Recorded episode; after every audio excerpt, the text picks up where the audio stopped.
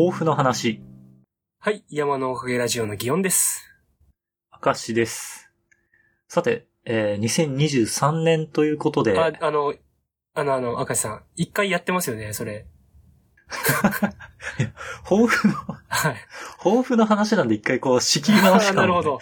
まあ確かにそうですよね。我々すっかり忘れていたという話ですよね。やっぱ抱負の話をしないと年が明けた感じがしないな。山のおかげラジオの抱負の話聞かないと始まんないぞ。そういう、まだうん書類書くときに2022年って書いちゃうぞっていう。そういう、すごい希少なリスナーもいると。うん。ということで、はい。えー昨年の抱負覚えてますか？いやー、なんて言ってたんだろう。全然覚えてないですね。私もさっき確認しました。ああ。私は1年言い続けたんですけど、はい体重をこうちゃんと記録して、うんうんうんえー、ナイナイの矢部さんみたいな体重にうん、はい。なるって言ってましたね。なると。うん。で、ギオンさんは、なんかこういうのが好きだぞとか、うんこういうのを表現したいんだぞっていうのを、えー、表に出していくと。あーツイッターでは未達ですかね。いやー、ツイッターよく更新してる方だと思いますよ。尊敬します。いや、違うじゃん、これは。あの、最底辺でお互いになんか絆め合うのって良くないなと思って。誰、誰がそこのそこよ。あなたのツイッター見てみなさいよ。そこのそこよ。本当にツイッターでつぶやくことってないんだもん。いや、それを、だから、もっと、その日常を見た映画とかそういうので言ってこっていう話ではあったわけじゃない。ギオンは。だからね、心を動かさないといけないよね。うんギオンさんはどうですか？あの、達成度合いが。じゃあ、ああ。なんかそれ以外のところで言うと。まあ、ツイッター満たすと言いつつ、全体で言ったら60%とかかな。ほう。どういうとこで？なんか、えっ、と、仕事とかが、まあ流れ的にこう全部を受けなくてもいい状態にはなってたわけね。去年っていうのは。うんうんで、だからこそこれまでって、まあこれも受けとかんと仕事にならんしなみたいなんもあって、どうしてもやっぱ、その、本当はこういう表現したいのにな、みたいなんもあったりがよくあった気がするんだけども、今年に入ってからはそれを選べるっていう心の余裕もあってか、その、受ける時や受けた段階とかで、こっちの表現どうでしょうみたいな提案もできるようになってきたりとか、おー表に出してますね。うん。で、その、Webtoon のネーム作家っていうのがね、あの、今はずっとやって連載作品に関わってるわけなんですけど、そこでも、いや、この方が良くないかみたいな話をやたらしてたら、だいぶシナリオに口出ししていい環境を与えていただいたので、うんうんうん。まあそういう意味では、その、実際に連絡を取る人にはそういう話ができるようになったっていう部分はあるのかなと。60点は辛口採点すぎない。めちゃめちゃできてる気がするんですけど。いや、だって、世に出してないんだもん、そのツイッターとかで。ああ、なるほどね。100点はよりも出してるみたいなところだったわけだ。そうそうそうそう。俺の日常にはやっぱりそういう SNS の発信っていうのも入れなきゃいけないと思ってるから、うんうんうんそこがね、やっぱできてないんだよなっていう意味じゃ、まあちょっとそれはもう、でかいとこですよ。2023年はどうしましょどうするかな？いいオフィス見つけるとか？う ああ、見つ、見つけるをゴールにします。1年かかるのかな？いや、でもどうだろう。俺本当にさ、そういう、なんか場所を移動するとかさ、自分の環境を整えるっていうことに対してめちゃくちゃ前向きじゃなくてさ、あそうなの？うん。っていうかなんか自分の生活って本当にギリギリでいいと思ってるの？え、うん。なんかご飯とかも別に食費かけなくていいと思ってるし、外食、お酒飲むのは好きで、そこで会う人と喋るのは好きだからあれだけど、基本的に安いもんでいいのよね。うんうんうん。だから、うん、家具とかもいいの揃えたいなっていう感覚があんまなくて。じゃあ、なんか、気を抜いたらギリギリになっちゃいそうな、自分に鞭打っていいオフィスを探すという。いや、そうしたいなーっていう気持ちではいるよね。まあ、あとはだって、そういうことしていくってなったら、琴浦町内の人たちといろいろ会って喋るってことになるんだろうから、そこも含めてね。頑張んなきゃいけないのかなと。うんうんうんいったところですよね。明石さんはどうしますか？えっ、と、私はですね、もう体重は見切りをつけましたので、全然伸びなかったんだっけ？うん、伸びなかった。多分去年の最初も、何キロだったんだろう。でも多分、うん。50割らないようにするみたいなことか、もしくは、うん。うん、多分本当50前後であったのが、去年最後、身体測定というか、健康診断で測ったのが50.2だったから、ああ、未達。未達だな60 点上げらんないなああ。いや、まあ、でも、その、なんだ、明石さんが気が沈む日があったりとか、いろんなことを一応俺は聞いてるわけじゃん。まあそうね。あの、多分太る年じゃなかった。あの、うん。別の目標にしとけばよかった。太る年じゃないのよ、今年。ああ、ああ、ああ、なので、えっ、とね、来年は、もうなんか、そういうのに左右されない目標にしようと思ってて。で、えっと、私、こっそりノートのアップロードを、コツコツとしてるんですけど、本当にうんコツコツって言っていいんですか？まあ、こ、こ、コツのこうまでですかね。めちゃめちゃ残響が、残響が響いてるじゃないですか。こ、うん。で、ノートって、えー更新してると、その1年間の記録ってやつが見れるんですよ。はい。で、見ると、例えば、えー私が2022年で投稿した記事の数、何本だと思います、驚きの6本。ああ、でも思ったよりやってるじゃん。そう。で、いいねされた数、驚きの18回。ああ、まあまあでもそんなもんちゃう？読まれた数、498回っていうことで、案外読んでもらってんのね。そうん。う。で、さすがに365日あって6本はいかがなものかなと。でまあまあ、でも、うん、そうね。しかも、2022年に一番よ読まれた記事っていうのも発表されるんですけど。それが2021年に書いた記事なんですよ。ああ、そうなんだ。なので、2023年の抱負は、うん。まずはコンスタントにうん。ノートの記事を頑張って書こうっていうのと、えっ、とねああ、2021年の一番最初に書いた自分の記事を超える記事を今年は書くっていう。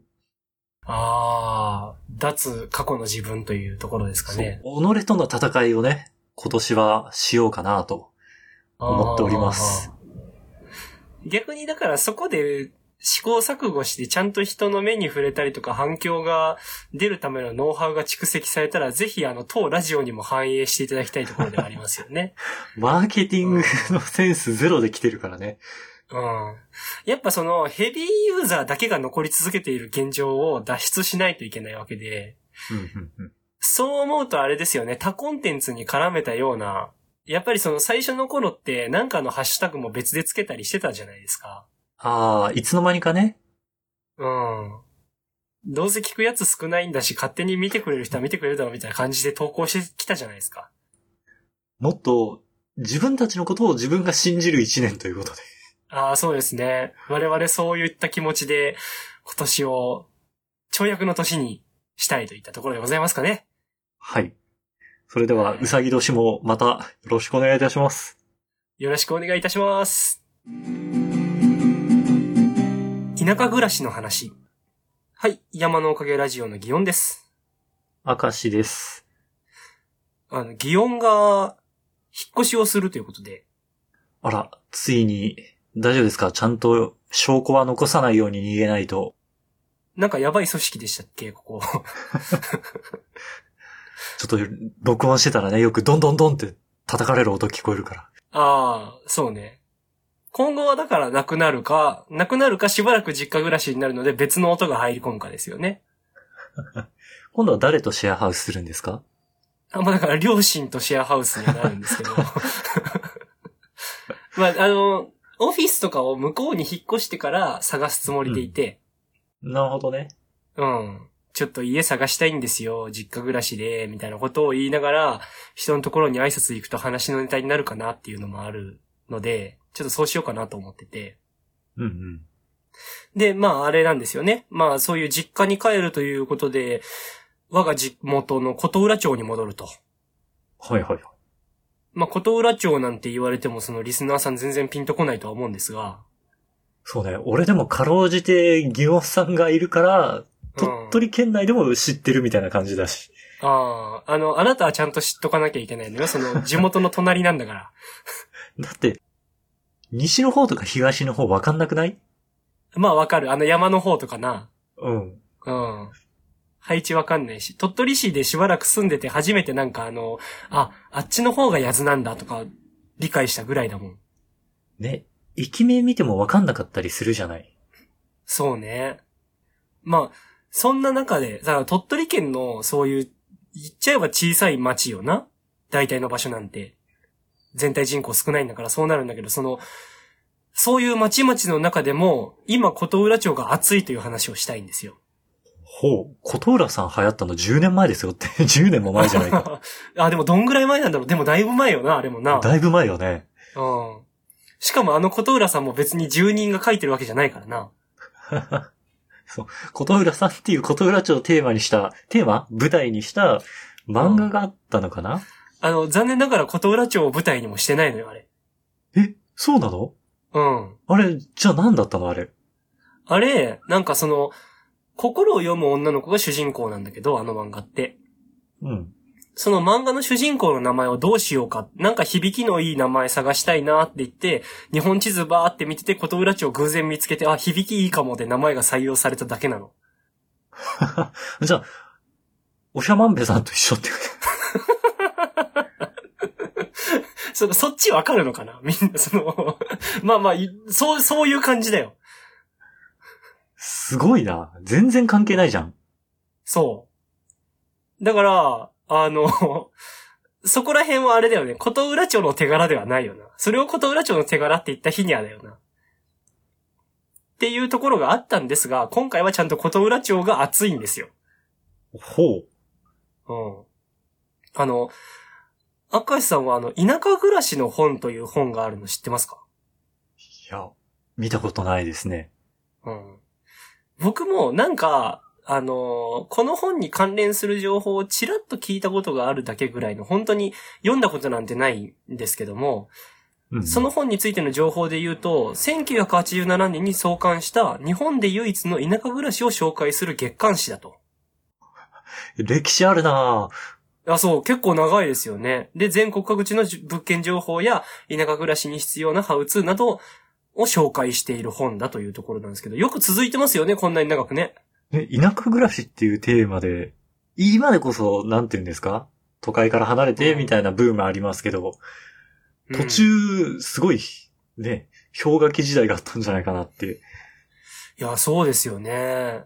そんなの言ってるなら都会に出ようぜみたいな時期絶対ありましたもんね。ね、すごい雑誌だなそう。で、そこで今第11回になった住みたい田舎ベストランキングというものが存在してまして、で、その人口で分けて7グループ別にそれぞれに4部門があるようなランキングになるんですね。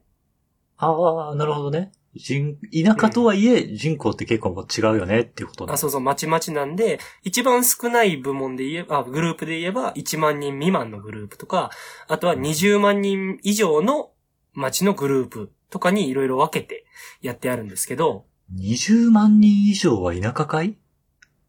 まあ、地方都市なんですかね。でも実際にだって、鳥取市で何人いるんだろう。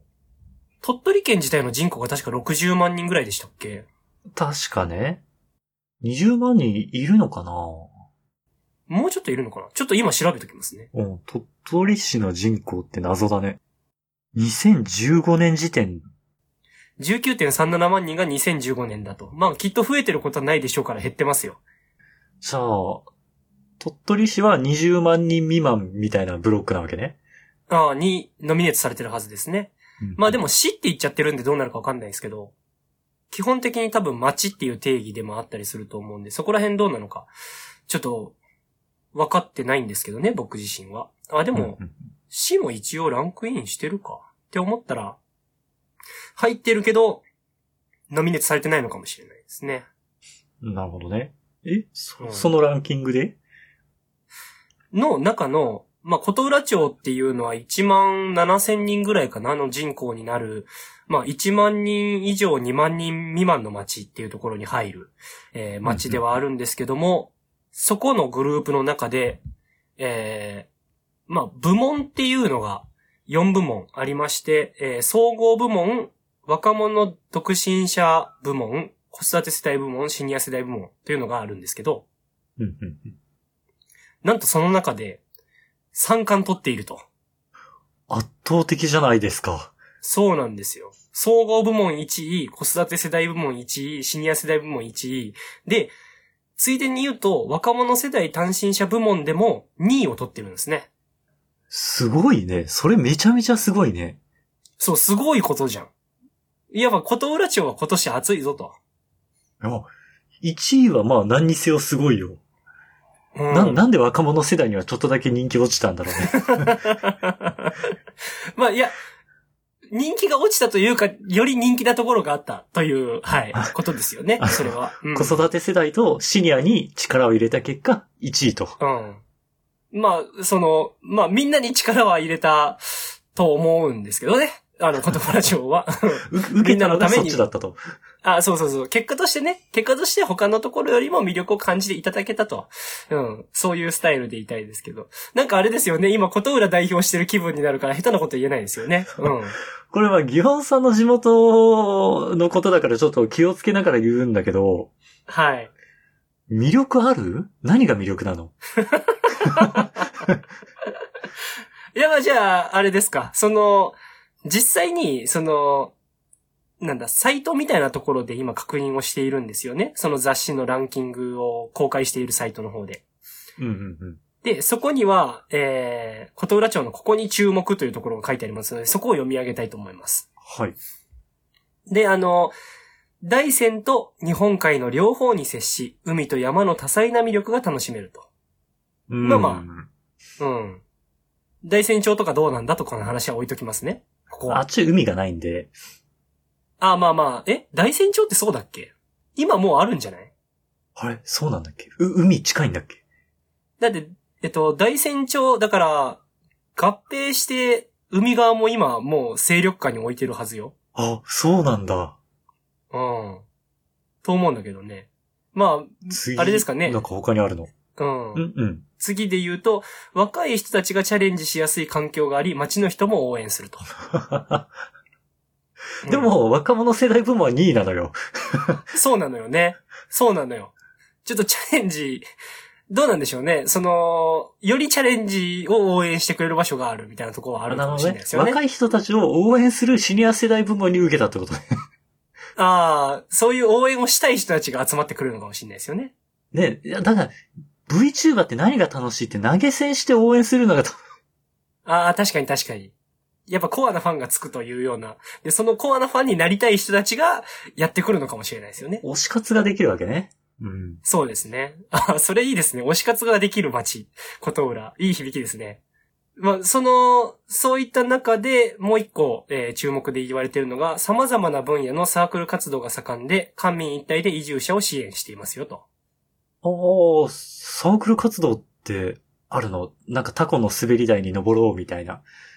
あー基本ね、滑り台は登んないですね。あの、邪魔になるので。あの、タコの滑り台、このタコの滑り台ってやつも、あれですよね、琴浦町の、あの、あれがある場所って言ったらみんなが覚えてくれているような、ちょっと特徴的な滑り台ですよね。あの、こう、うん鳥取県の横に走る長い道路があって、そこで絶対目にするんですよね。あ、そうですね。だいたいあそこら辺で一遍休憩しようかってなりやすい場所でもあって。そうそうそう。うん。その、道の駅の中に、そのタコの滑り台があると。結構古くからある滑り台で、もうだいぶ日焼けてね、あの赤色がピンクに差し掛かってますけども。あのタコも。うん。まあ、あの、どうなんでしょうね。サークル、まあ、どんなものがあるっていうのは今パッて言えないんですけど、ただまあ、あれなんでしょう。やっぱその、シニア世代とかも越してくるし、子育て世代も来るし、なんかしたくなるんでしょうね。ね、ゲートボールとかね。ああ、ゲートボールはそれこそ、お隣さん、お隣じゃないか、隣の隣ぐらいか。ゆり浜町が確か発祥の地ですから。え、そうなの？うん。へえ。あゆり浜町の泊まりかな？泊まりってゆり浜町よな。うん合体する前の、ね。うんうんうんうん。泊まりが発祥で、確かだからゲートボールって、何ダ目で入ったかのところを何ダ目泊まりみたいな言い方するはずです。へえ、そこは、うん泊まりの血が流れてるんだ。DNA が入ってるんだそうそう。そうやっぱあの、うちのもんだぞ感出したいってことですよね。泊まりも。うん。すごいな。そうそう。そういうの、ちょっと、琴浦町の話しましょうよ。さっきからね、あなたは。あの、うん、そう、だからそういう魅力があると。なるほどね。ギオンさんが実家帰ったらもしかしたらそういうサークル活動の話も聞けるかもしれないですね。そうですね。まあ言ったらだから、あの最近聞いた人とかは、これあの、え、いつの話ってなるかもしれないですけど、ギオンはあの、かつて石を積んで遊んでいまして、うんうん。で、その石を積んでいたのも琴浦町の成石の浜という浜なんですけども、あの、そちらの浜周りのね、その、環境の保全をしたりとかなんかのイベントをするようなのも、その地域の人たちで団体を組んでやったりはしてますから、そういうところもサークル活動と言われてるんじゃないかなと。結構地域ごとに大事にしたい場所だったり、文化みたいなのが分かれてるんで、結構そこれぞれの場所に近い地元の人たちで集まって、そういう活動はしてるのかなと思いますね。うんうんうん。うん。で、あの、ここには、えっと、琴浦町長の福本真理子氏のコメントもございますので、そちらもちょっと紹介しておきたいなと。おうなんて言ってるんでしょう。えー、まあ、見出しの部分ではこう言われてます。信じられないほど魅力たっぷり、ずっと住み続けたくなる町へということで。ああの、町へなんで、ね。町 A なんですね。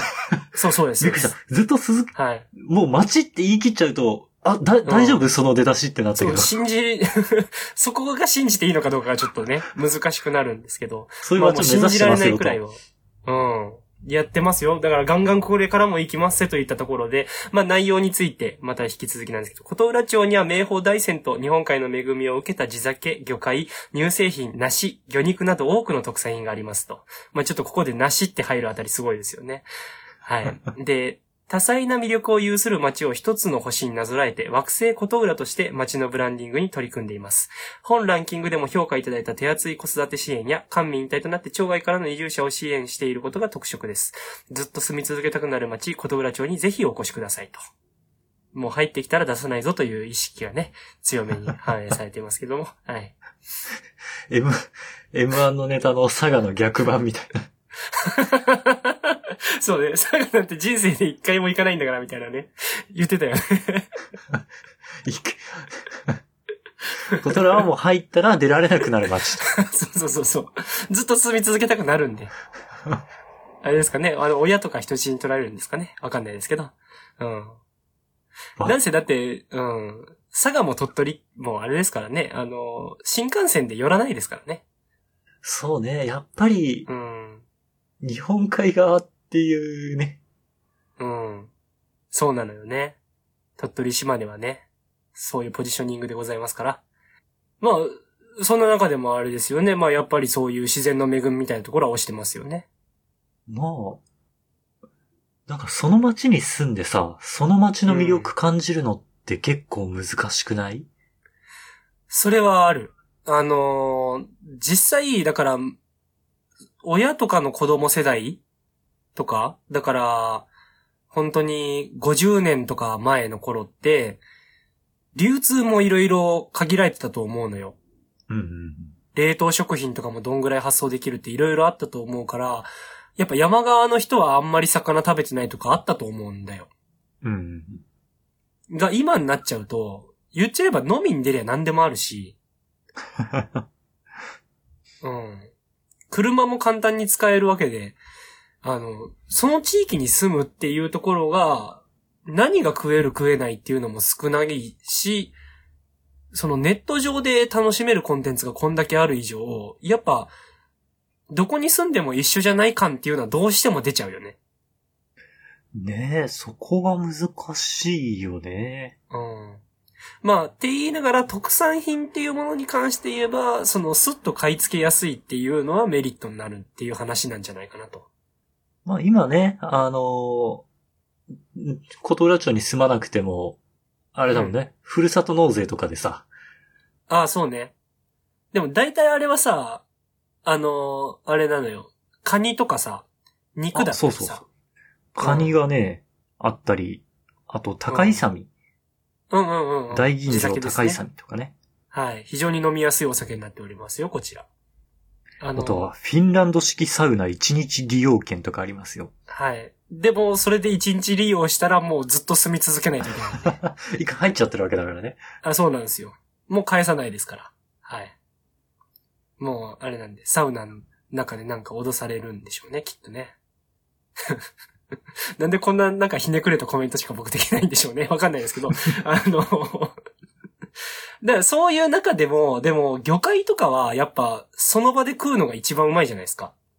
確かにね、スーパーとかで並んでるのもやっぱ鮮度がある気がして。うん。やっぱあのーよく言われるのは白イカですよね。イカのお刺身とかっていうのは、やっぱりこう郵送してしまうとその期間で味が落ちてしまうから、その地元で買ったものだったり、居酒屋さんとかで頼めるものをパッと食べるのが一番美味しかったりはしますね。うんうんうんうん。ただ、ここに関しては、今に始まったことじゃないと。ほう。だって、地域の恵み、結構元から歩くねっていう問題はあるじゃないですか。そうだね。うん。なので、あの、やっぱ、大きくランキングに影響するのって子育て支援とか、その移住した時のプラスがどんだけあるかだと思うんですよ。確かに。な、その囲い込みのために、もう、あんま大きい声じゃ言えないことをやってるんですか？ああ、まあ、あんまり大きい声じゃ言えないようなことをやれる力は琴浦町にきっとなくて、うん。そんな宣伝のためにお金を回してね、頑張るとかそういうことできるほどの財源はきっとないので、まあでも有名なところで言ったらあれですか？あの宣伝力があるって言ったらまあ、あの、白バラ牛乳とかはね、ああ。県外にもえファンが多い。うんあ。れはね、パッケージ見たら、おって思うもんね。うん。やっぱ思い出しますよね。うん。あれ飲んでたなっていうのを。実際ね、白バラ牛乳より美味しい牛乳に合うのってまあ難しいんですよ。やっぱ舌がさ、そういう風にうん。できちゃってるんだろうね。うん。そこら辺は安定の魅力。まあそれに対して、やっぱその子育て支援がありますよ、住んだ時になんかいろいろ特典つきますよ、みたいなところで結構差を出したのかなと思うんですけど、じゃあ実際に、その、若者世代単身者部門のところで、あの、この琴浦町、競合琴浦に勝った、あの、高知県四万十町の注目のところで、どういったところがその、移住者に対して手厚かったかっていうところもちゃんとここで確認しておくのが琴浦町民としての使命かなとは思いますよね。来年のためにね。そうなんですよ。で、まあ、あの、四万十町ここに注目の3項目も読み上げようと思うんですけど、とりあえずは雄大な自然に恵まれている海、川、山の幸が豊かと。まあ、ここで、うんあれですよね。川が入って大体同じような。まあ、川は入ってますけど、でも琴浦町にだって川はございますから、あの、うん。まあ、確かに四万十川というサイズ感には負けますがね。まあでもあんま大した差じゃないね。そう、そうですかね。まあまあ、その、そこを言っちゃうと四万十の人には怒られる可能性があるんで、ちょっとなんま、とも、まだね。あの、まだね。あまだね。まだそれはまあ、自然というくくりでそうですよ。で、次ですよね。住まいの支援が充実。月額最大1万5千円の家賃補助もあると。すごくない？そこら辺の企業より補助してるじゃん。そう。月額最大ってね、そんな、毎月補助するって結構大変なことですよね。それ、琴浦どうしてるんだろうね。琴浦どのぐらい補助してるんでしょうね。どのぐらい補助してると、2位までいけるかですよね。こうなってくると人に言えることではあるけど、賄賂はあるっていう話かもしれないですよね。勇者に対しての。まあ、それで、えっ、と、3項目目が移住者による地域活動やイベントをきっかけに四万十町を訪れ、その後移住する人も多いと。まあ、実際にだから活動しているプレイヤーが多いっていう話でもあるのかもしれないですよね。うんうん。すごいうね。ん。まあそこら辺やっぱ、結構だから評価される部門の要素っていうのは近しいものではあると思うんですけど、それを踏まえた上でやっぱりその、その他の地域に勝っているということをここで改めて評価したいところです。うんうんうん。まあ、ここに擬音が移り住むということは、新たにその若いプレイヤーも増えるということで、来年こそはね、まあ4冠と。ギョンさんが移り住んだことによって、若者単身世代に対しても、票を集めていくと。そうそうそう。っていうことになるのかなと。まあ、あれですけどね、これ言うとあの次のランキング下がってたらちょっとあれになっちゃうんで、あの、それはあの、あれなんですけど、はい。ちょっとゴニョゴニョ言っときますけど、はい。じゃあ、ちょっと来年もね、追ってみましょうかね、このランキングは。そうですね。ちょっとまあ、あれですけどね、追うだけは追いますけど、それで何とは言いませんよ。あの、はい、何とは言いませんけど、はい。まあ一応追うだけは追ってみたいところですよね。まあそういったことを裏帳、皆様も興味があればぜひ訪れていただけたらと思います。という感じで話してきましたが、明石さん最後にお知らせお願いします。はい。この番組のツイッターアカウントを作成しました。アットマーク山のおかげで検索してくれたらヒットすると思います。山のおかげはローマ字で YAMANO。おかげは OKAGE ですね。で、このツイッターアカウントで番組のおまけ話とか更新情報をつぶやいていこうと思ってます。また、今回聞いてくださった方のね、感想をもらえたら嬉しいので、Gmail、こちらも Twitter アカウントと一緒で山のおかげ at gmail.com もしくはこの番組の Twitter のアカウントにコメントやリプライなど送っていただけたらとても嬉しいです。それでは、また次回。はい、さようなら。